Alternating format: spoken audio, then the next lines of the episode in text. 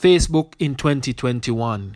It is critically important that Facebook finds a way to separate pages from profiles so as to allow the continuity of free flow of content when profiles are locked due to suspicious activity on one's account. Too often now, accounts are being hacked and the response time by Facebook is slow. The verification process is unsatisfactory as the errors are often repetitive when you're trying to upload your ID in the verification process.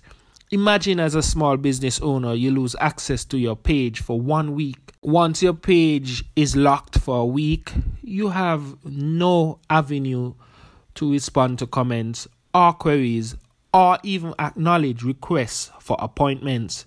This in itself sets back a business tremendously, especially if they are heavily reliant on Facebook for leads traffic generation and or ad generation. Therefore, Facebook has got to come good. They have to find a way how they they have to find a way to respond to their users in a more timely manner. Yes, we know hackers present a real threat even with the advancement in technology, a lot of loopholes still exist. This is why I firmly believe that Facebook needs to find a solution so that pages can still operate even though personal profiles are on lockdown.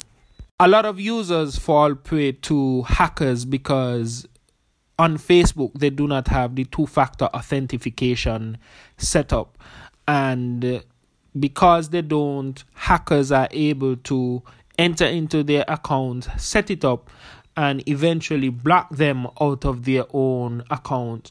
And while this is a critical component of what is actually happening today on a larger scale.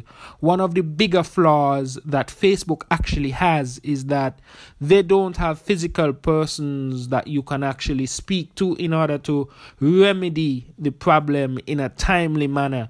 And this greatly affects businesses who operate business pages and even though even though you may have you know um, the ability to verify your account because of the lapse in time when you know you get a response your your id may not be verified for some reason or the other.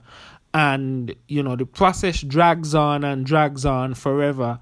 And while this process drags on you know like i mentioned earlier you may be losing business you may be losing clients and this in essence cannot you know bode well for your business long term especially if your physical presence on facebook has a large following Thank you for listening another episode of the Mind a Bubble podcast. You can follow us on Google Podcasts, Apple Podcasts, and Spotify. You can also find us at www.mindabubble.com. Follow us on Facebook as well. Search for Mind a Bubble Podcast.